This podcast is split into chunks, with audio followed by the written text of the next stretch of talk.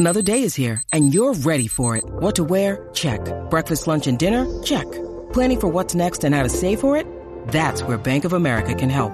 For your financial to-dos, Bank of America has experts ready to help get you closer to your goals. Get started at one of our local financial centers or 24-7 in our mobile banking app. Find a location near you at bankofamerica.com slash talk to us. What would you like the power to do? Mobile banking requires downloading the app and is only available for select devices. Message and data rates may apply. Bank of America and a member FDIC.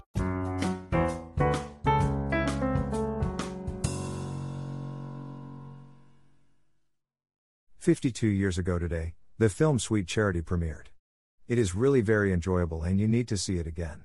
Title Sweet Charity. Directed by Bob Fosse. Produced by Robert Arthur. Screenplay by Peter Stone. Story by Neil Simon. Based on Sweet Charity by Neil Simon, Nights of Cabiria by Federico Fellini, Ennio Flaiano, Tullio Pinelli, Pier Paolo Pasolini.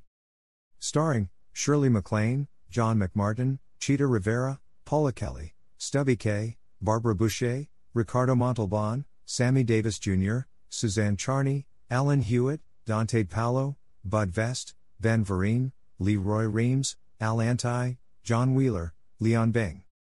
Music by Cy Coleman, Dorothy Fields. Cinematography Robert Surtees. Edited by Stuart Gilmore. Distributed by Universal Pictures. Release date April 1, 1969. Running time 149 minutes. Country United States. Language English. Budget $20 million. Box office $8 million. Charity Hope Valentine works as a taxi dancer along with her friends, Nikki and Helene. She longs for love, but has bad luck with men, first seen when her married boyfriend, Charlie, pushes her off Gapstow Bridge in Central Park and steals her life savings of $427. The Fandango Ballroom and its sleazily erotic setting are introduced by the song Hey, Big Spender. Charity shares her disappointment and hopes with her coworkers Nikki and Helene in several scenes throughout the film.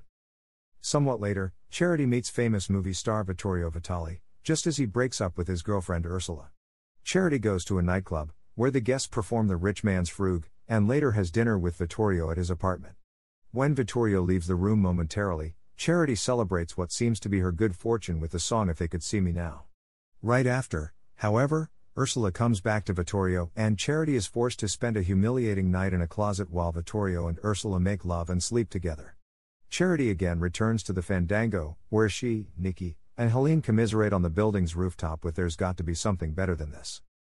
Looking for a more respectable and rewarding line of work, Charity goes to an employment agency, but she is forced to admit that she has no special skills and has to leave when she admits her status. In the building's elevator, though, Charity meets shy and claustrophobic Oscar Lindquist, and the two are attracted to each other when the elevator halts, trapping them together for hours.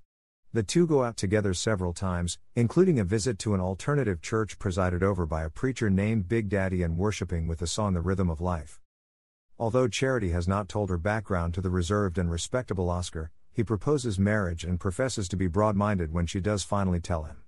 Charity's hopes are once again lifted, celebrated in the huge production number I'm a Brass Band. Oscar meets Charity's friends at the Fandango when they throw a party for her. However, at the Marriage License Bureau, Oscar tells her that he has tried to accept her past but is unable to go through with the marriage. Charity returns to the bridge in Central Park where she first appeared in the film and seems ready to throw herself off it, but a passing group of young hippies singing about love and peace hand her a flower, lifting her spirits.